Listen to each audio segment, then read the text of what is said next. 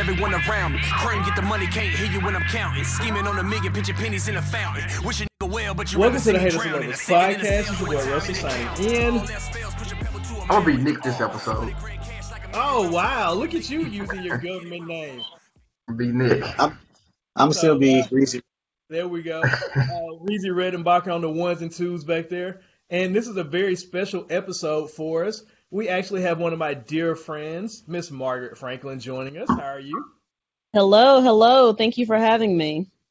Well, thank you for coming. Thank you for on. joining. Thank you for pull, uh, putting up with our foolishness today. So uh, we hope that we don't embarrass you too much. But um, so this season, we really talked about wanting to do some different things. So last season, we just kind of we were having fun. We were doing whatever we wanted to do with it, and excuse me, we were trying to figure out ways to expand it. So with this being one of the most important elections that we've come across, I wanted to reach out to one, like I said, one of my close friends, somebody who has a ton of experience in this field, and just pick her brain and just kind of talk about some things that maybe we don't talk about a lot. So um, I'll kind of cue her up. I have known Margaret for 15 years now.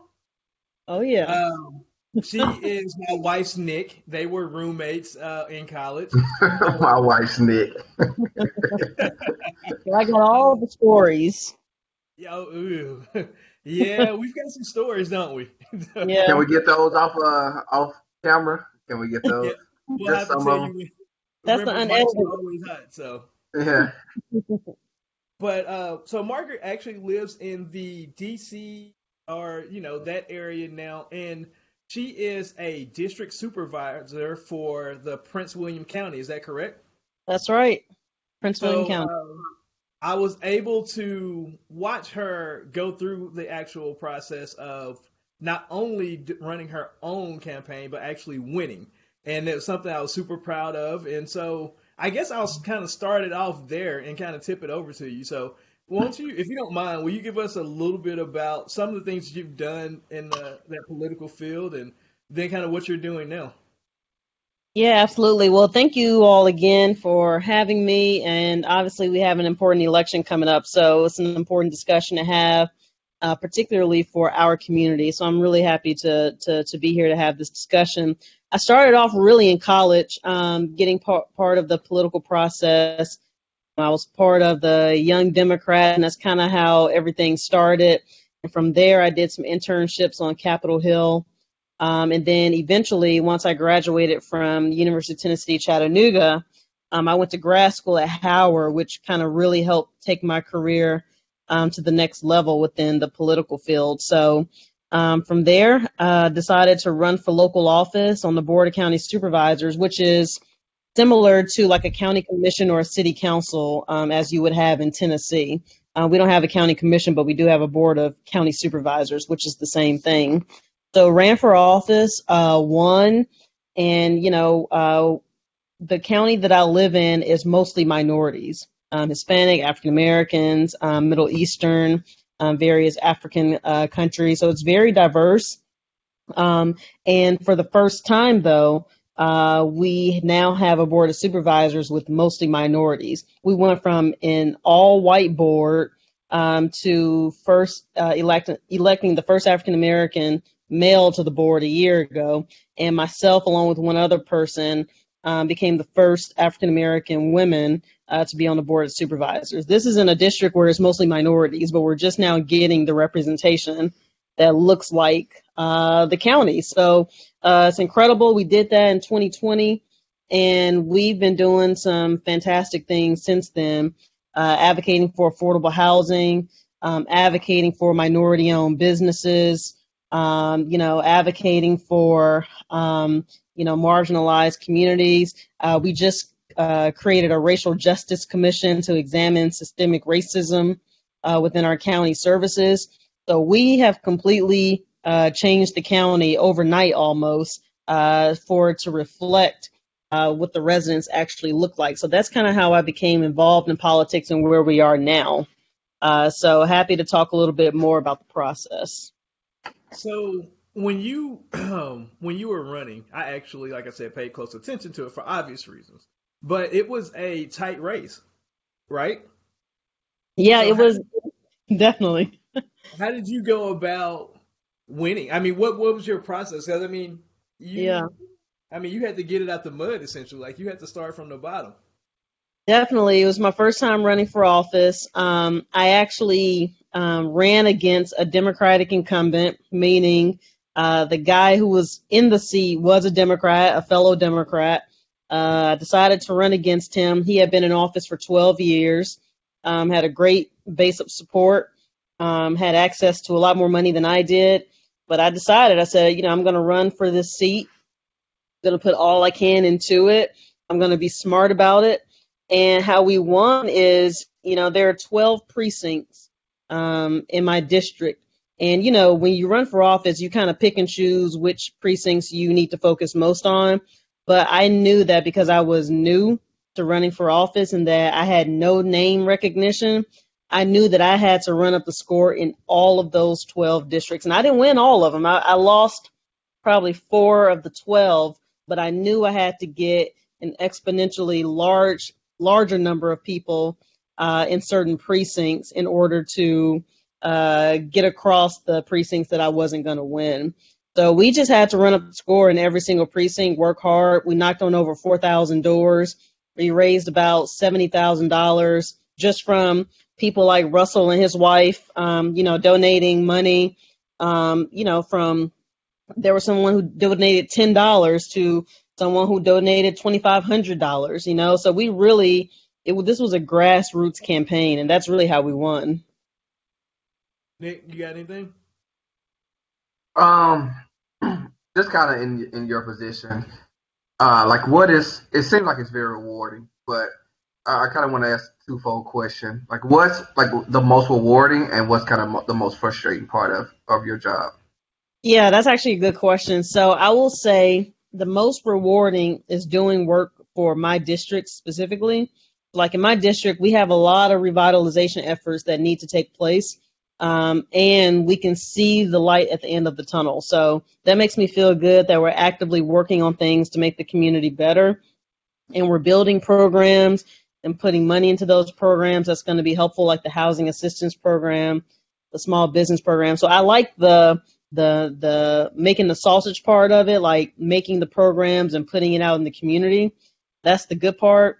The bad part is, and I'm just going to be candid, the Republicans on the board fight us tooth and nail for every single thing we do. Even if it's something good, they they find the smallest thing and they blow it up to make it seem like, you know, we're the worst people in the world. So that can be frustrating because we're we're out here trying to be proactive. We're out here trying to work for the community. And since they lost the majority, they're just trying to throw stones in our way at every turn. So that's been the most frustrating so far. I can So see that. do, so how do you deal with that and not act the way that you might want to act when uh when when they're trying to stop you at every turn?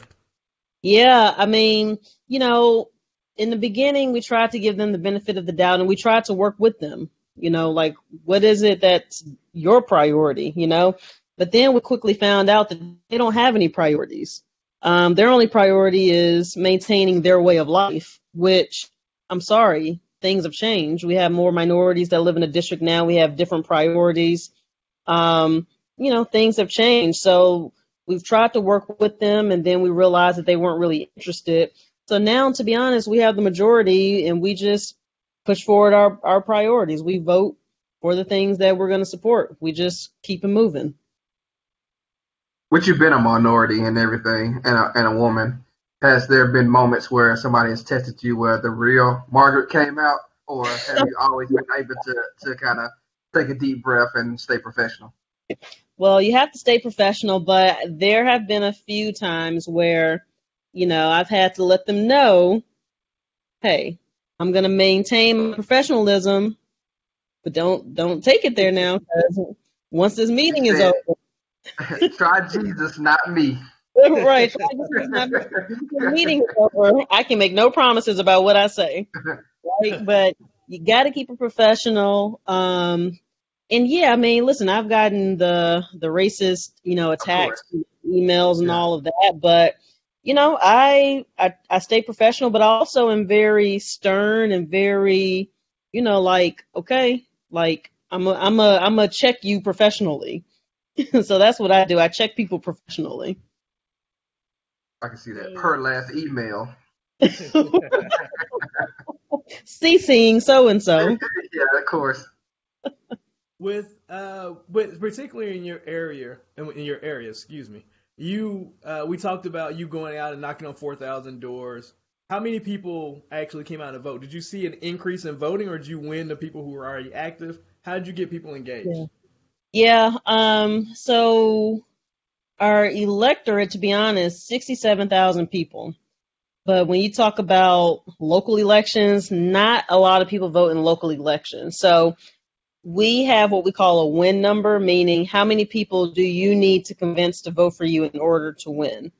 Our win number was 1,200 people out of the 4,000. If we can get 1,200 people to vote for us, because the, the margin's already going to be super small, because just not a lot of people or not enough people vote in local elections.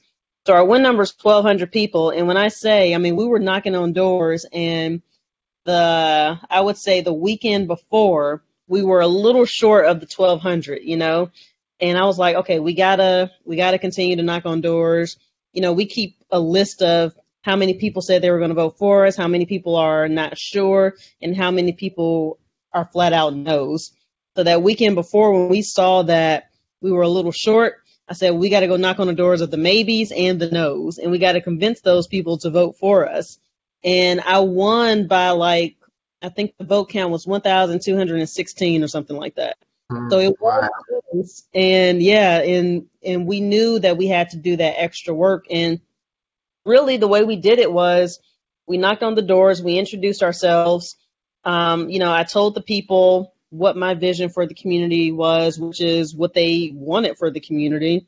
Um, I told them how I was going to get it, and I told them why, you know, they should choose me um, to represent them.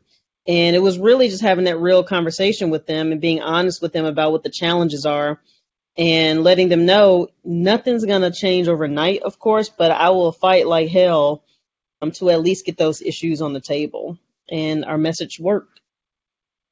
Speaking of like your plan and, and like your mission and what you have, you know, goals set for whenever you got in office, um, it what's one of the things that you kind of promised or said you would work on that you've gotten the, the most I guess, resistance towards? Mm, that's actually a good question. Um, to be honest, it's mostly been like the racial equity part. Um, because you know, with the demonstrations happening all over the count, uh, all over the country, we also had some protests uh, where I live, and um, you know, the Republicans created this Democrats versus the police scenario. Um, and for me, if I'm talking about racial equity, I'm not necessarily talking about the police in every context. I'm talking about education. I'm talking about, I may be talking about the police in one sense, everything. you know. I'm talking about everything. And that's, it's been surprising. That's where I've seen the most resistance because I'm like, this is a majority minority county.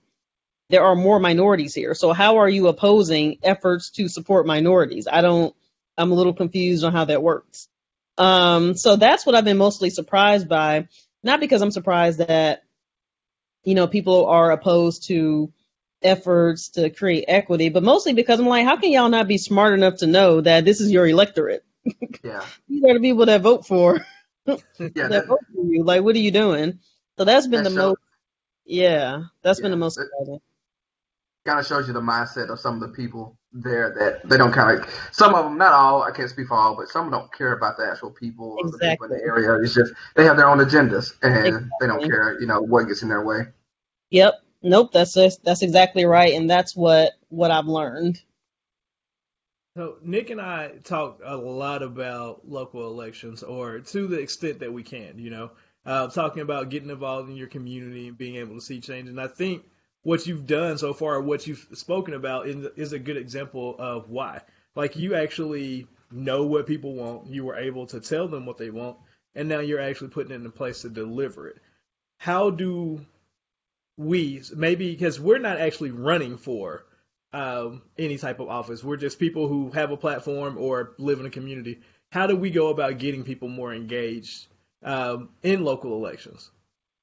Yeah, um, it's tough because you have to figure out what's a priority to people. You would think the community is a priority, but they don't view local electeds as such. Most people only know who the president is, Yeah. maybe their Congress, maybe their senator, but if you get below that, unless someone is super popular, they just don't know. And I think the way we have to change that is letting people know why it's important. Like, to be honest, my job is more important to you than your member of Congress. And the reason why is because when the street light isn't working, that's my job to fix it. When there's a huge pothole or a sinkhole, that's my job to figure out how to get that repaired. When there is a new community being built behind you, that's my job to approve or deny it. Um, you know, if you need local services, it's my job to fund those programs. If something's wrong with your child's school, it's my job to work with the school board to figure out how to resolve it. So I have more of an impact on your day to day life than your member of Congress. Um, and so I think we have to make sure we get that message across and let people know hey, I'm actually making decisions that impact your everyday existence, you know, your community. So, you know, you should pay attention to what we're voting on and what we're doing to make sure that what I'm voting on is in line with what you want. So I think I think we have to do a better job of getting our message out to the people. That's a good point because I'm not gonna lie. Uh, apart from like the president or the governor or something, when I look on the ballot, it names. Margaret probably wouldn't have voted for you because it sounds like a white name.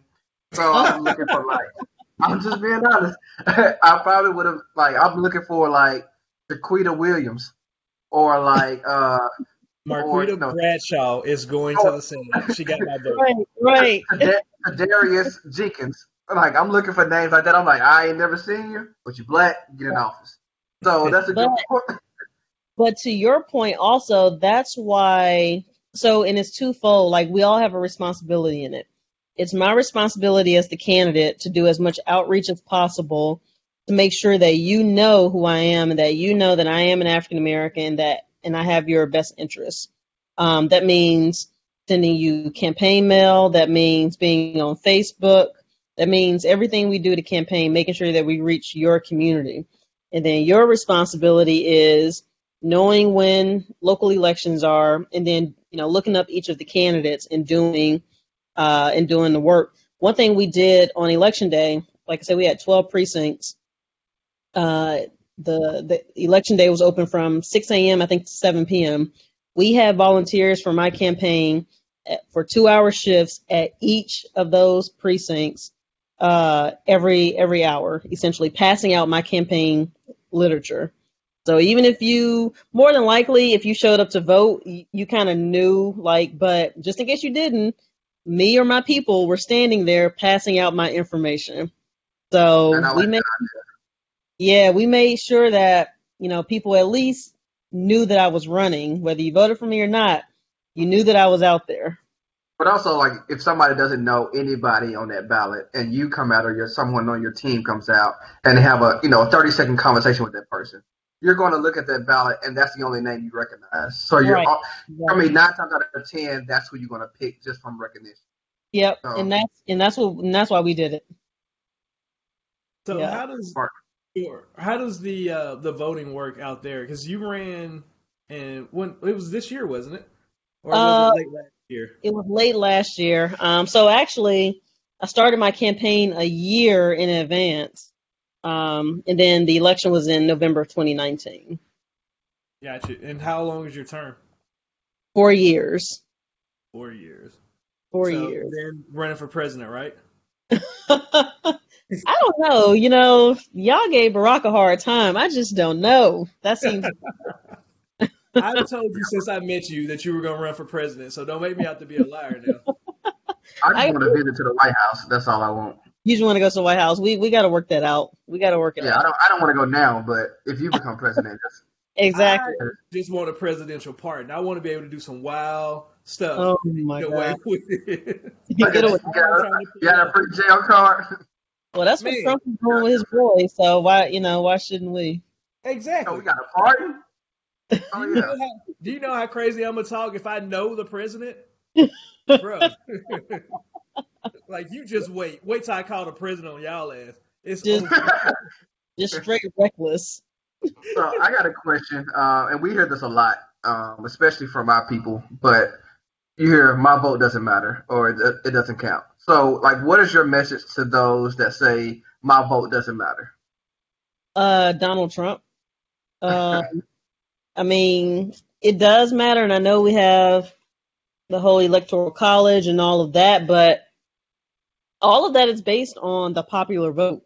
All of that is based on how many of us actually get out there and vote. I mean, it does matter. I, you know, and I talk about my election a lot. I can trace every single vote.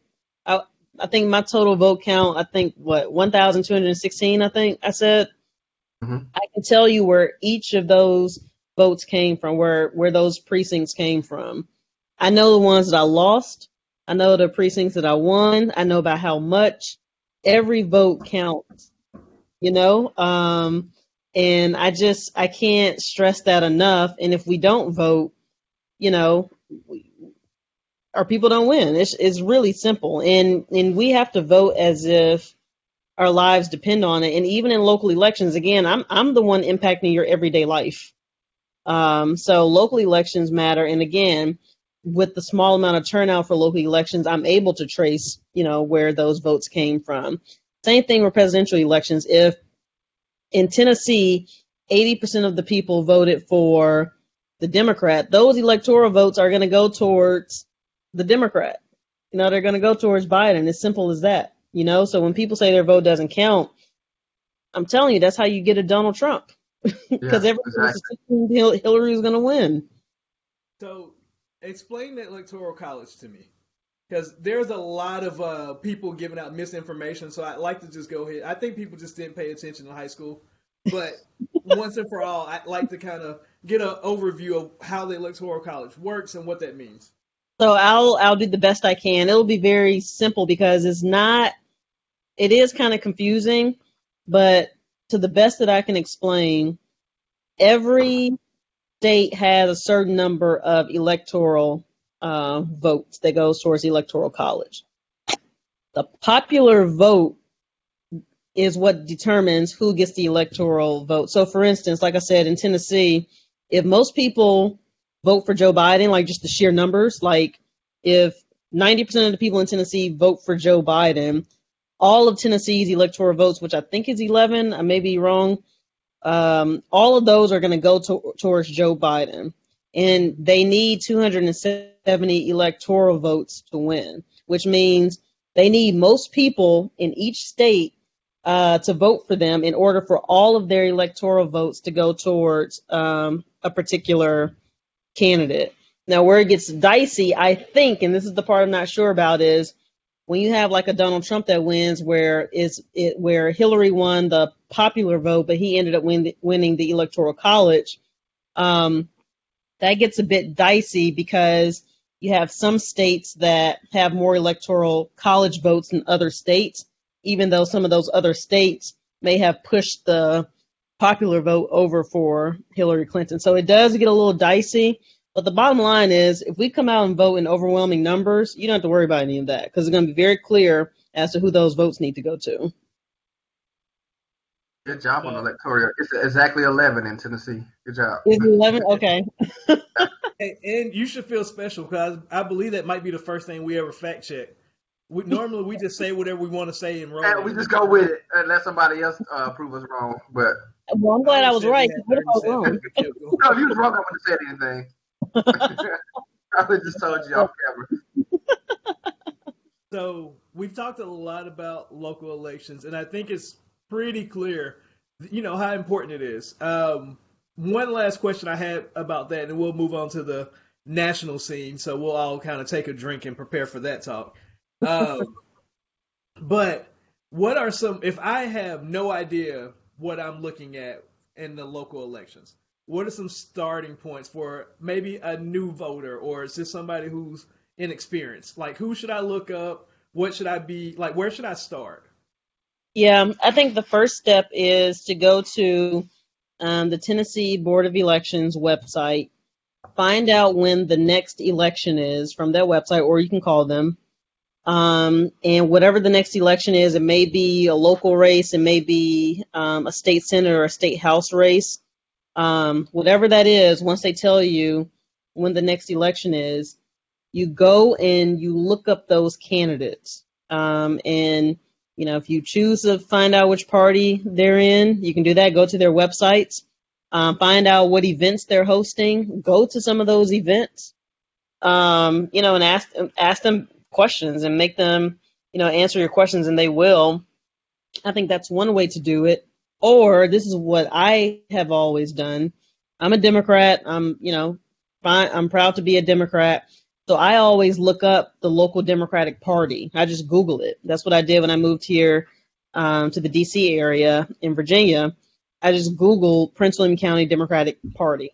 And I saw that they had a website and I saw that the next meeting was whenever it was. And I showed up to the meeting and that was literally the first time I got involved. So you can either go to the Board of Elections, find out when your next election is, and just look up the candidates. Or if you're interested in uh, being part of a political party, you can go to their meetings and you know they'll tell you everything you need to know about at least their candidates and the other and the Republicans too because they're trying to defeat them or vice versa. The Republicans will also give you information about you know their candidates. And so I can look up any of this information for every state, right? Just to make Yep. it as perfectly clear as possible for everyone. Yeah, and you know, some states may be more difficult than others. Um, if you're looking at going to a political party meeting, you know, some may not be as active as other, you know, uh, states, but but uh, I'm pretty sure you can look up 99% of it. So, man, I need a, another drink.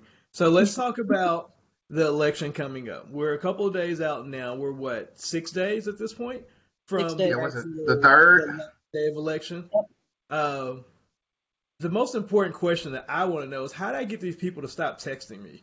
I'm getting texts from two states now, and it's making me mad. and I voted a week. Yeah, I keep on getting the Florida. I keep on getting the Florida text messages. You gotta reply, stop texting me. I've already voted. I'm serious. I'm not, Yeah, and you're dead serious, and it's funny because I did that not expecting it to be a real person, and she was like, "Oh, my bad," and I was like, "Oh, wow, oh wait, oh, Glad you didn't say what you really wanted to say, thinking it's an automatic. It's real. Well, I- message. I'll tell you, we when I was running, we did text messages. Um, we had an organization do the text message. There's like a company that actually fills it out. Um, but yeah, if you respond back, um, you know, it may be a live person or it may be computerized. But if you say unsubscribe or stop, they, I mean, they know to stop texting you, and hopefully they will. Um, or you know, I'm getting a phone call from somebody in Florida too that keeps calling asking me for money, and it's like, okay, you don't have to call me every single day, but um, and I think I'm gonna have to tell them to stop calling me too. I haven't done it yet, but Oh, but yeah, if you just tell them to stop, they will. I had a great call with somebody. Uh, I was bored driving to football practice, and uh, somebody called me from Texas wanting to tell me about the Democratic candidate in what in Richmond, where we used to live. And we talked, and I asked all about their platform, and I was like, "Hey, I live in Murfreesboro now, so you all might Wasting want their to." time. Tell you everything. I mean, I was interested. You know, I still have friends that live down there. I can be Yeah. informative to people. That's true. Uh, that is true. So, but were you? But did you yeah, relay that message? Yeah. Did you tell anybody? no, I didn't, but I could if I wanted to. Hadn't told a soul. That's terrible. Um, yeah, I mean, are you surprised? You've known me for both of y'all have known me for quite some time. No, I I'm, don't I'm, why y'all bothered to ask. I That's- wanted everybody to hear the answer. That's the only reason I asked. Right. Get it on the record. The most important question you should ask is, do I even remember what candidate it was at this point? You don't And this know. was only like two weeks ago. So, I already knew the answer to that. oh man. Um, so national election coming up. Why should I care to vote in this election? Oh my gosh. Um, my friend who is actually running for governor in Virginia, she has a great saying. She's like, you know, I can't take four more minutes of Donald Trump, let alone four more years. And to me, that sums it up because I'm just like, he has been so destructive. And by the way, everything that he said he was going to do, all those terrible things that nobody believed, he actually did it, or at least attempted to. Um, and he's done actually more uh, in a bad way. And so I just don't think that we can afford another four years of what we've seen. I mean, COVID had to be kind of the worst thing that could that that could tell us that we need to go in a different direction. I mean, he already was trying to ban Muslims and get rid of Latinos and you know, he was trying to convince African Americans that he had done more for them, but all while locking more African Americans up, trying to take away their voting rights, um, not revitalizing communities. I mean, all of these things. And, you know, he tries to make us think that he's actually for us when, when you look very closely, he's done more harm than good. And I just think that we're in an emergency position right now. Um, this is urgent. We don't, however you felt about Hillary, whatever, whatever, we don't have time to play right now.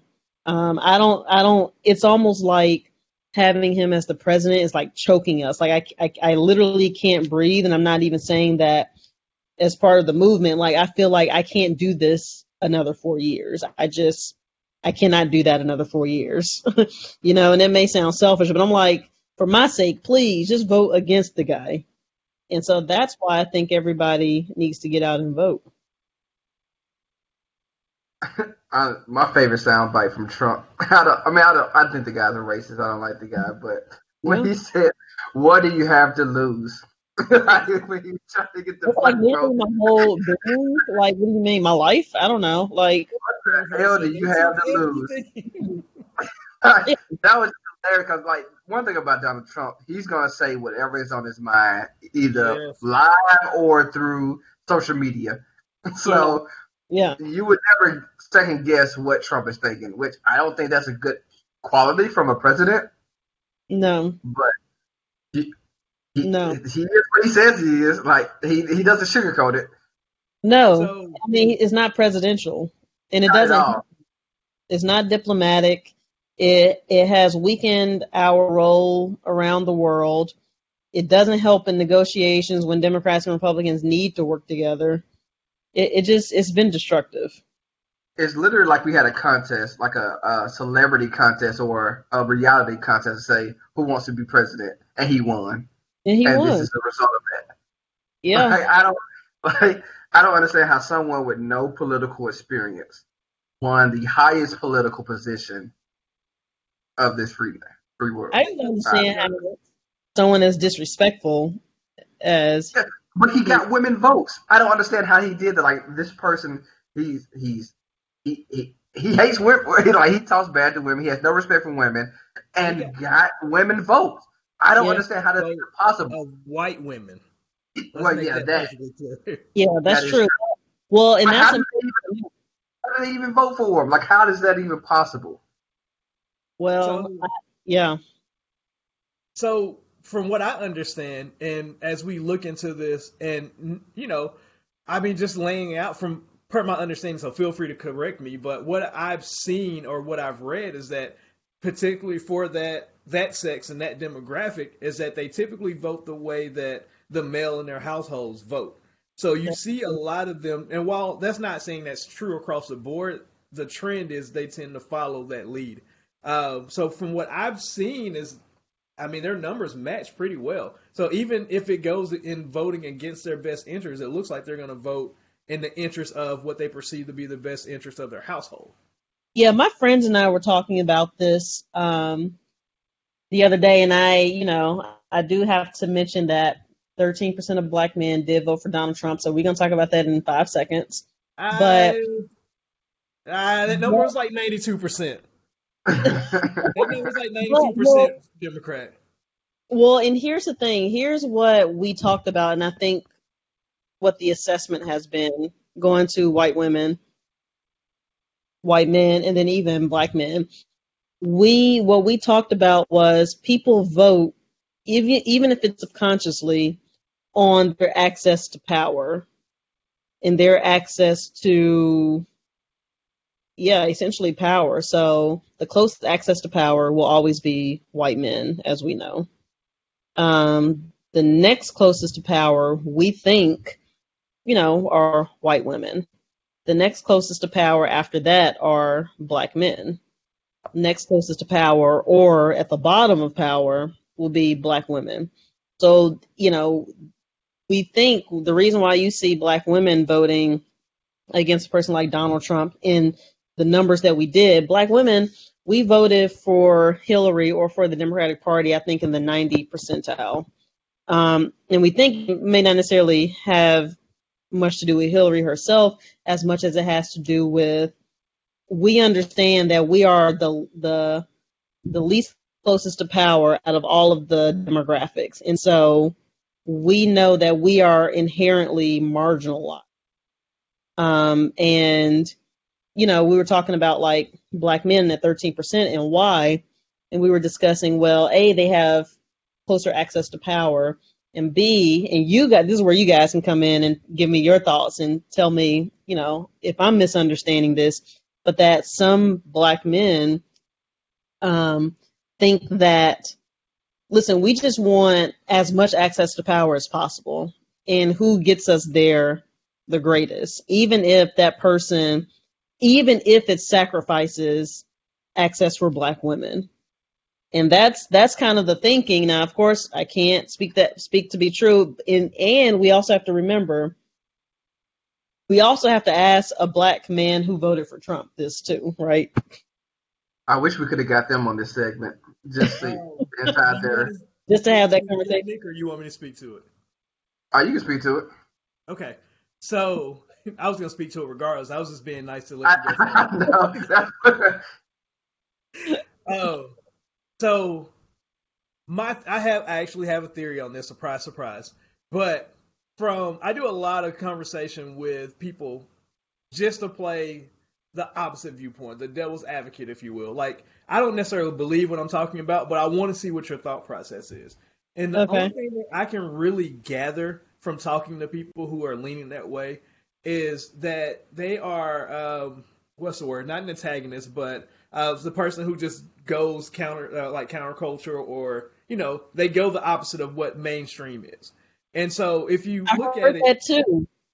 they go that route, but it's not necessarily, you know, saying just that. Now Trump is somebody that's most of the time when you profile these type of guys, they are they like to go counter. They like to feel like they're smarter than everybody in the room, and they like to they seek attention. I mean, that's typically the profile that I've seen for them.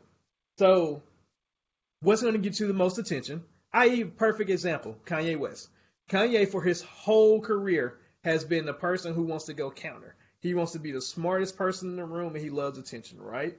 So every time that he's about to drop a new album or he's working on a new project, something comes out of left field. It's you know Jesus or uh, the Jesus album, and it's having Jesus on stage. It's um, what else did he say? The comments about slavery, and now it's meeting with Trump too. Now it's I'm running for president. These he is the per- picture perfect example for that person, and it's attention seeking at its core.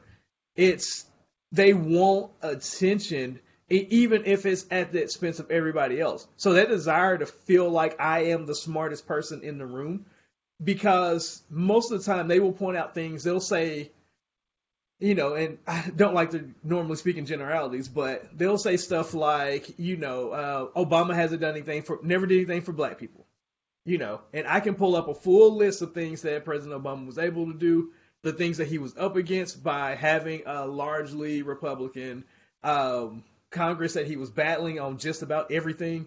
Um, you know, just that whole aspect of what, you know, it's just essentially that's what we're up against when we're dealing with them. And to me, they're almost lost causes. Like I really firmly believe that, um, you know, when the revolution or when we were trying to free slaves, like it was very widely known that everybody couldn't be brought along. Those are people who would have, you know, not made the trip to say the least. They would have definitely been left behind. And that's all it is. Like they want to be seen, they want to feel smart, and they want you to know. And it doesn't matter who it affects. It doesn't matter even matter if it affects people in their own household. They don't care mm-hmm. about that. I'm smarter than y'all, and y'all are stupid for not coming along. That's yeah. what I got from it.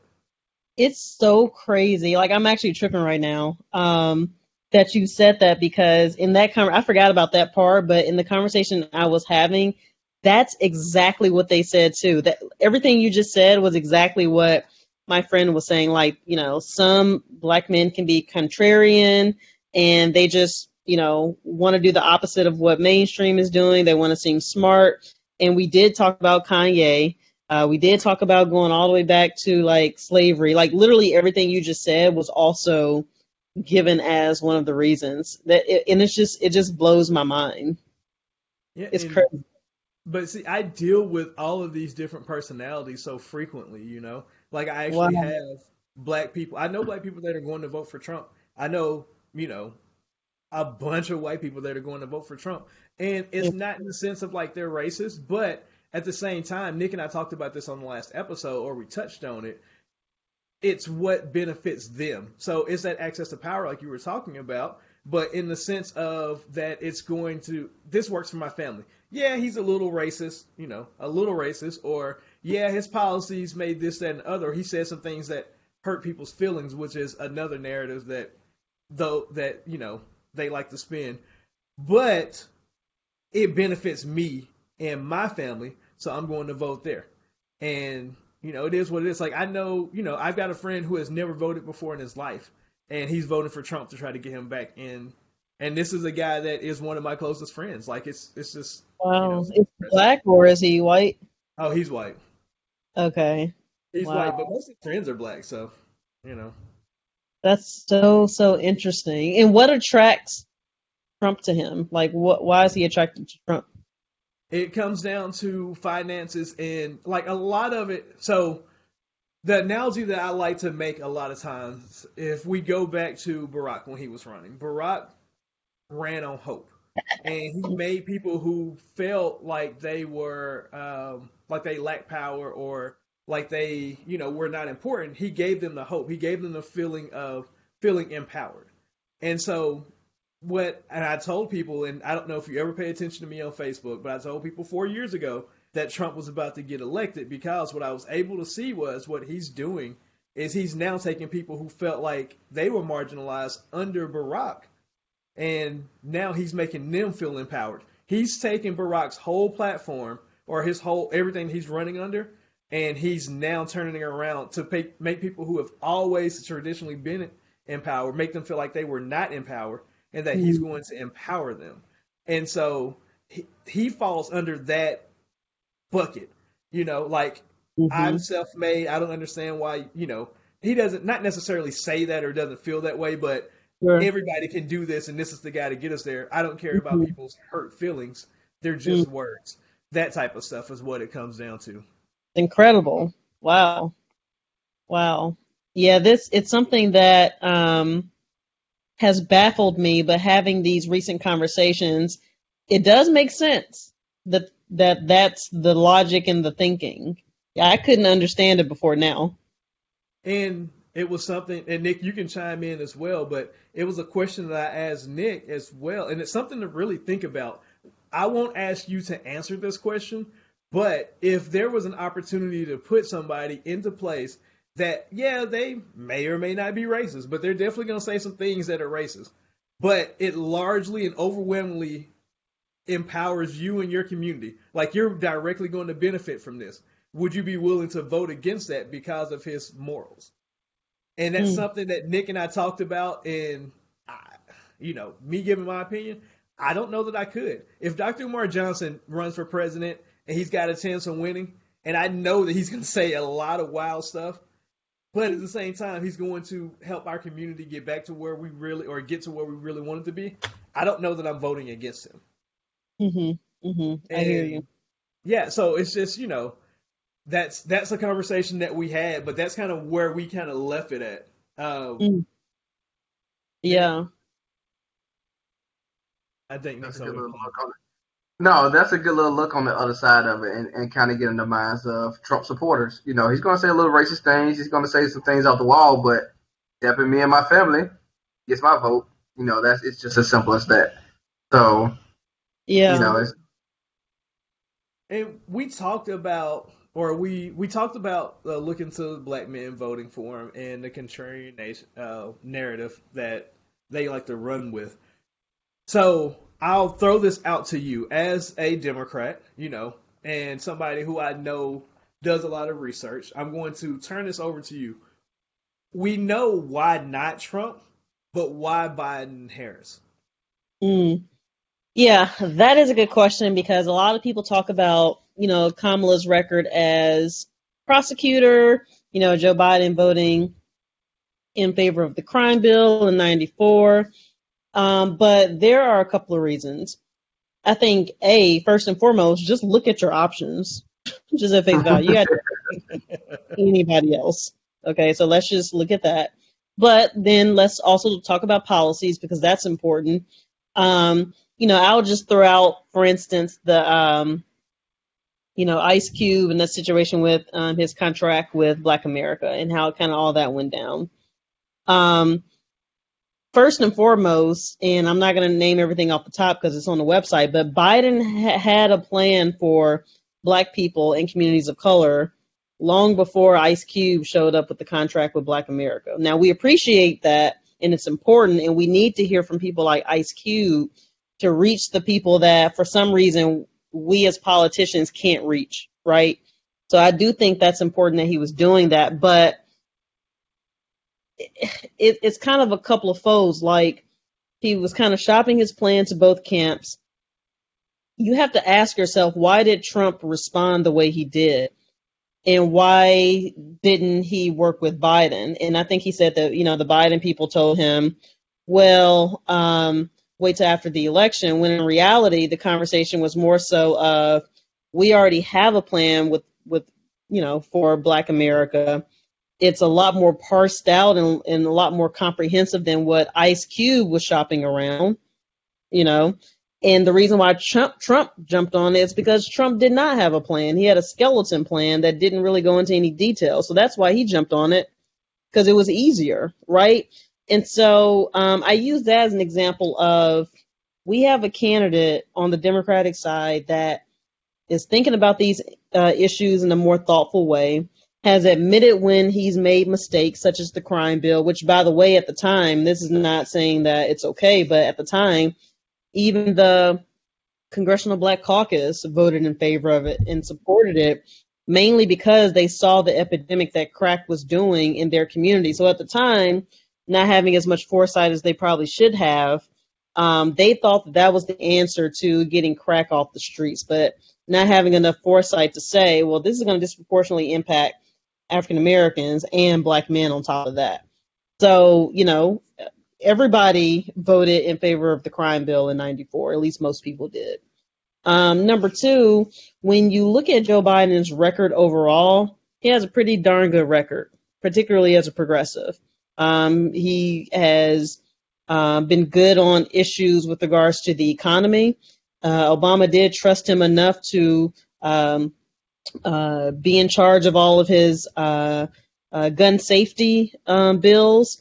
Um, you know, Obama put him in charge of uh, his cancer focus on finding cures and research for various types of cancer, and even he was in charge of economic recovery. Because remember, Obama came in during the financial crisis.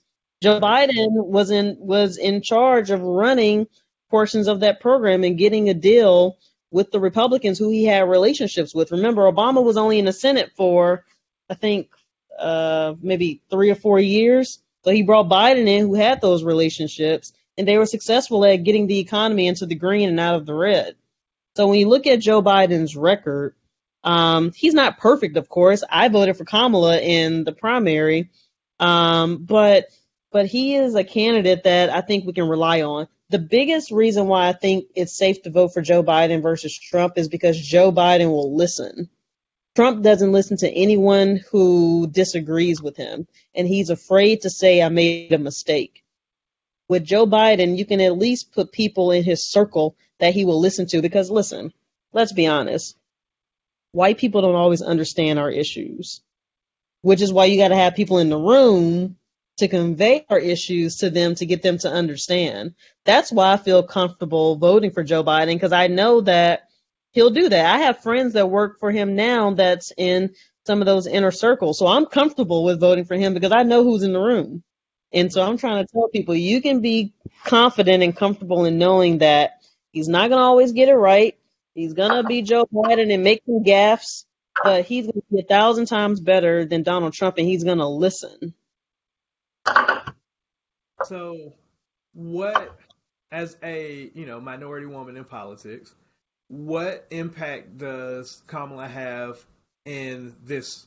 Um, I guess in this race, and then just in general, being as a as somebody who wanted the presidential nomination and is now running on the vice president, like what does she bring? What can she bring to the country in her role now as not being the head person in charge? Yeah, I think um, I, I think the vice president role traditionally has been more ceremonial, but I think particularly with Joe Biden, you've seen the vice president play a much more active role, even with Mike Pence. You know, he has congressional experience.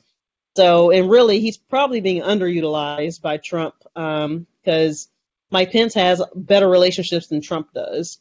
Um, so, I think the role of the vice president has been um, has gotten better significant, significantly over um, the past several decades. You have vice presidents with much more um, legislative experience than the president, particularly Joe Biden when Obama was president. I think that helped him. Um, and I think even um, with Kamala, I think she'll be able to play a greater role in these communities of color. But she's much greater than that, right? She's not only for the community of color. Right. Um, she's smart enough, particularly with her record um, as Attorney General in California, they can utilize her in many different ways. They can utilize her to talk to communities of color. You can utilize her to talk to um, the criminal justice front, and she will be strong on criminal justice reform. People have to understand that as a prosecutor, your job is to prosecute first and foremost, and then um, you know her record I think has been overstated a little bit in terms of how many black and brown people she's put in jail. People talk about uh, her truancy uh, record in locking up um, students who were late to school, but she'll tell you that, or their parents. I mean, she'll tell you that she didn't lock up not one parent uh, under that law. It was more so to get people to get their kids to school as kind of a deterrent. Um, but but anyway, I think Kamala can be a great asset in that she has a strong record on the criminal justice side. Um, she does have a lot of legislative experience, obviously not as much as Joe Biden, but that's okay. And then she can speak to many different communities, not just the African American community. And I think the truth of the matter is, I think it took a while for African Americans to come around Kamala because um, they, you know, people had to be introduced to her. Who is she? Um, you know, is she really one of us? Does she really stand for us? Um, and I think we're comfortable enough now to say yes, she is. Uh, and I, I'm a big supporter of hers. So, with her being a Howard alum, uh, her being in AKA, and you know having done a lot in the DC area, obviously with her, you know, most of her political career being in um, California, have you seen any difference in the amount of support from specifically Black women? Like I had, I was, you know, maybe this is just an assumption, an assumption, but I wanted to see a rally around her. Have you seen anything to indicate that, or is that is it kind of just par for the course now? No, I think in I think when she was running for, I think she has way more support now than when she was running for president. Um, I think pe- when she was running for president, people were skeptical. I think even some African American women were a little skeptical, like, okay, now who is she exactly? you know, they're hearing things about her record as a prosecutor. They're not really liking what they're hearing. Um, but I think once we learned more about her, Joe Biden picked her for the ticket. Um, I think we definitely got more comfortable. We, you know, found out, you know, of course she's a Howard alum, aka she understands the culture because she is she is the culture. She's part of the culture. Um, and that, you know, I think people are a lot more comfortable now than when she was on the ticket herself, which is it's interesting to me because I would have thought it would have been reversed, right? I would have thought that she would have gotten a ton of support from the community when she was running for president, but um, but I, I just think that people had to learn who she was a lot more. So now talking about Biden and Harris, you know, I am incredibly poor. Are they going to do anything about these student loans? Because I'm tired of paying them. Like, what's up? I know Bernie said, you know, they were going to be done. What are Biden and Harris going to do about these student loans? I gotta look into that. I think I saw something about um, them wanting to create some type of program to forgive um, certain types of student loans. So I know they're looking into some for, for forgivable program. Um, but don't be surprised if Trump comes out on Friday and say he's forgiving everybody's student loans. Don't fall for it.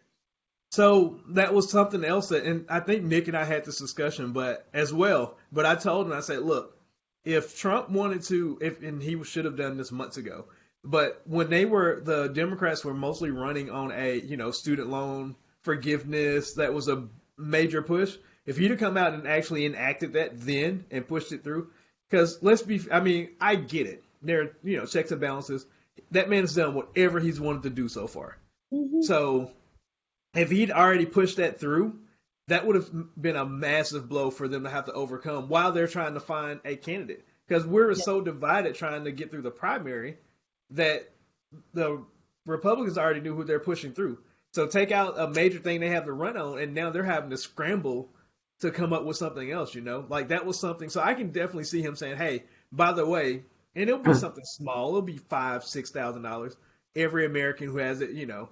But he'll say, you know, we're doing that now. Now you should vote for me. So mm-hmm. I can see it. I can see it too, and I'm just like Tuesday. Next Tuesday is the election. Usually Trump does major announcements on Fridays. That's what I've noticed. And I'm like, I hope he doesn't announce some major initiative on Friday to try and get people to vote for him on Tuesday. But, you know, we'll see. But student loans are important. I, I, I'm pretty sure Biden has a loan forgiveness program. I don't know the specifics of it. I said I'm trying to get mine forgiven too. Hey, go ahead, Nick. Oh no, I'm just laughing because I don't have any, so I'm pulling Trump. Have you? Uh, I mean, now you can shake your head. You know, we're not going to release a video, but you think your boy had COVID, or is that a publicity stunt? No, I think here's the thing. I think he had. I think he had COVID. I mean, I thought about this a lot, and it didn't do him any favors. Because okay, if his whole thing was COVID is not like a big deal.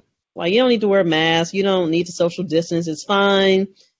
Democrats just want to take your freedom. That was like their whole thing. And then for you, I think he was embarrassed by it. I think they tried to hide it. Um, that and like maybe, he was about to die standing there. Man, I think that was just. I think that was just terrible acting. is. I'm just like, I, you know, and everyone's like, I don't know if he's gonna make it. I'm like, I think that's just wishful thinking on some people's part. I, I, think he did have it. Um, I think they were embarrassed to admit it. And then I think in the midst of it, they probably thought, okay, how can we exploit this? But it didn't go so well, I don't think, because that that just made them look irresponsible. So I do think he had it. I think I think they didn't want to admit it, and then they tried to figure out how to exploit it, and then that didn't work. What do you so, think, Russell? I I think that he had it because I mean, as I listen to people way smarter than me, they talk about um, what is it? Something. It's a term, a political term. Something about sympathy or shock or hmm. it's something that you like get. What is it? Like the sympathy vote or something like that. Yeah, it, it's some term I listened to somebody say, but anyway, that's what they the angle they were trying to give. But I don't think so. My whole theory with him is I don't believe he ever really wanted to be president.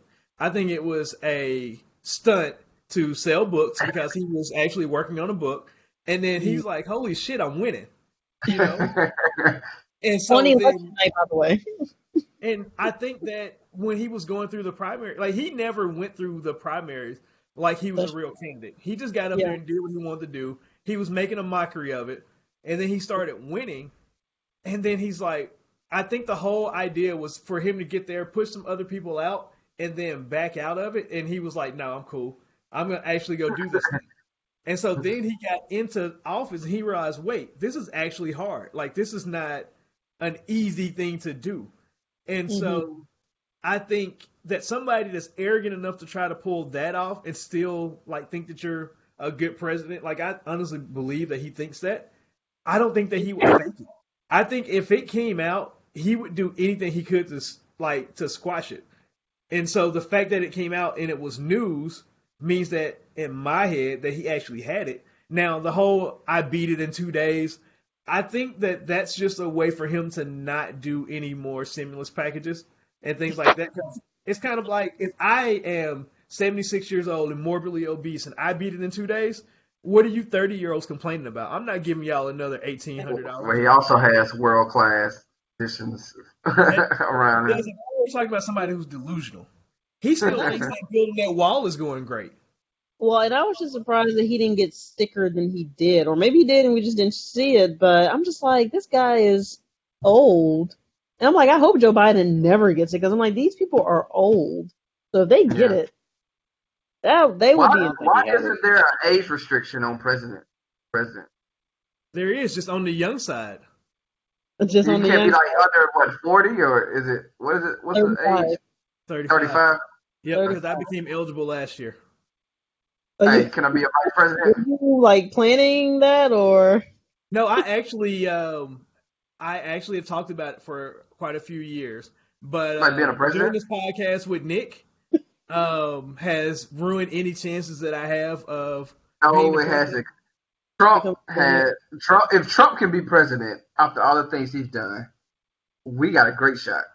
Trump managed to I, get- Trump managed to get a quarter or a half billion dollars in debt. Like they won't give me five hundred dollars right now. So like it's a big difference in where we're at in life. Yeah, but did that's anyone true. get? Did anyone get any stimulus funds? Did Did you Not guys get a recently. check? Oh yeah, well not recently, yeah. Yeah, no, Well, we uh, got some Trump checks.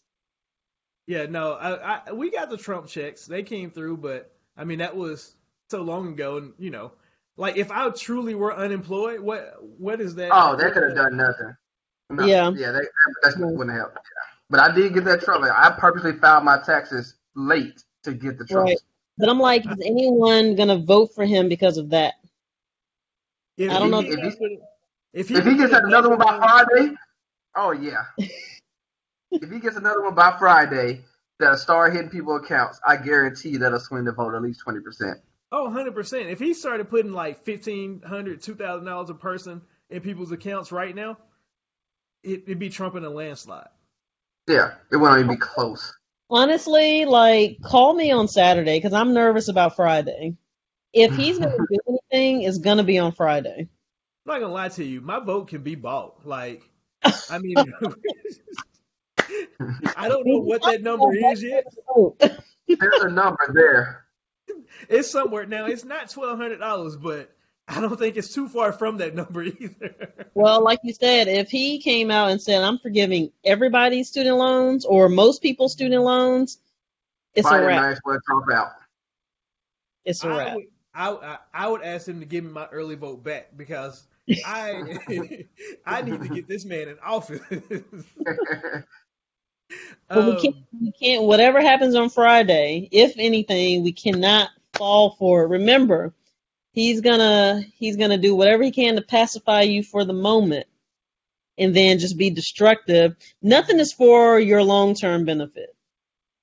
he doesn't plan to. I don't think he plans to live past the next term anyway. So, like somebody who's done Like whatever he wants to do, I think he's just gonna go out in a blaze of glory. Like for him, if he dies in office, that would be the greatest thing for his legacy ever. Oh my gosh. She would Before get then, he gonna bomb Russia or something. Like he's not gonna go out just quietly. Well, that's Like- another thing. We have to make sure he doesn't do any like foreign policy stuff on Friday either. Like another, like I don't know if you guys remember when he like kind of brokered a peace deal, and I was like, I can't believe he just brokered a peace deal between. It was between uh Pakistan and Israel. No, Palestine and Israel. Like, yeah, look it up, and I was like freaking out. I was like, that's never happened before, and I Ever. just didn't trust it. because it I, was him. I don't think anything. I think he announced that something was going to happen, but I don't know that they actually implemented anything. But I will tell you, I was freaking out. I was like, I hope no one is watching the news or paying attention because if people realize that he brokered a peace deal, how do you get over peace in the Middle East? Like, how do you get beyond that? Okay. So my last big question that I have, and then you know I'll let Nick come up with anything that he may have. So Trump's plan for the black community, his plan, the what five hundred billion dollars is what the number that he was touting. It was something outrageous. It was something maybe it was five billion or it was a huge number. Are you familiar with it, or do you know what that plan's supposed to be? Um, I'll be honest, I am not familiar. Um, I'm just assuming it's some generalities in terms of opportunity zones for like revitalizing communities, maybe some HBCU stuff. I don't really know much. Uh, Nick, if you want to ask a question, I'm going to look up this plan because I feel like whatever she just said. Did Nick leave? this is what I deal with on a daily basis. it's like, okay, let's take a 30 second break. I'm back in time.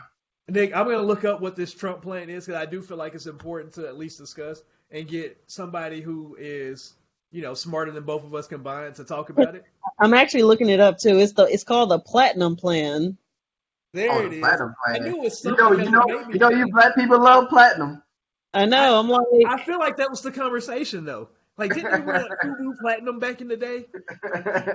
yeah. And by the way, um, he calls the Black Lives Matter movement a symbol of hate. So I just feel like I I can't even have a real conversation about his plan for Black America. I'm reading on it now. Uh, so yeah, it was 500 billion dollars. Okay. And What? let's He said he made Uh, Juneteenth very famous. He did say that. Well, and that's a lot of his stuff is symbolic. Um, let's see. President's platinum plan also proposes recognizing Juneteenth. Um, so he's going to officially recognize that. I don't see really anything that talks about what he's going to do. It's like, this- it talks about outlawing. Like they finally made um, lynching a crime. I guess. which, by the way, that didn't even come lynch anymore? that didn't even come from him. That came from members of the Congressional Black Caucus, and actually, I think Kamala pushed for that. See, he lies. Oh. All right, so that concludes everything that I have. And on that Uh, note, Do you have anything that you want to leave the people with um, as we close in on this important date, or anything in general? I just this look. I'm gonna be real. This we're beyond being woke. Everybody just needs to vote for Joe Biden. Um, you know, do your research, ask your questions, but just know that you have a greater chance of having your voice heard with his administration than a Trump administration. I'm telling you. You know, um, we don't need to play games with this one. Whatever happened in 2016, we'll let it go. This election, we cannot play games with this. Everybody needs to vote and vote early if you can. Yep, you got uh, a few days. Few days. Yep, So and I believe early voting is still going on in most places until Friday. I Yep. believe. Um, and then Maybe even Saturday. Yeah. So check your local, uh, you know, the local times for that. Uh, if you have not been able to vote, uh, remember they are obligated to give you time off on Tuesday to do so. So utilize that. Uh, get there early. Pack a lunch. Do what you've got to do, uh, and make this thing happen. Um, I can't, I can't lie to you and tell you I don't care who you vote for, but exercise your right, do your research, and uh, just kind of know what you're doing. That's all. That's why Nick and I wanted to come together today. Um, and I'll let Nick give his spiel, but uh, it's so important what everything was going, what's going on, and being responsible. I mean, it's not about just us; it's everybody coming behind us. So uh, I definitely wanted to make sure that we were able to vote and that we got a really great opinion out there. So thank you for coming on. I appreciate it. Thank you Yeah. guys. And yeah, Yeah, much appreciated. Um, I know we we joke in, in a lot on this show, but um, it's, it's so many people out there don't know much about um, polit- politics or voting or the importance of it. So we thought it would be a good idea to get someone who has experience in that field and kind of give their side of it, and you know let the people hear it, and you know hopefully it sways. You know, if it sways hundred people to vote, then that's hundred more that that wouldn't have voted. So we definitely appreciate it. We know you're a busy person, so we appreciate you taking out the time to to sit down with us and have this conversation. Yeah, this was fun. So please invite me back for any topic. This has been the one serious episode that we'll have all season. We appreciate you all for coming out and listening and giving us your ear. We appreciate uh, Margaret for coming out and thank you for putting up with me for 15 years, though you're stuck with me now. Uh, Forever. This, this is Russell signing off. This is Nick. Uh, you almost forgot your part. Thanks. no, I didn't. I, I thought Margaret was going to herself or, you know, maybe get one last shout out, but, you know, or do you want to give a shout out to anybody? I want to give a shout out to all my constituents. all my constituents, Woodbridge, Virginia, Prince William County. Um, I do appreciate the love and always love coming back to Tennessee as well. There it is. This has been Hate Us or Love Us.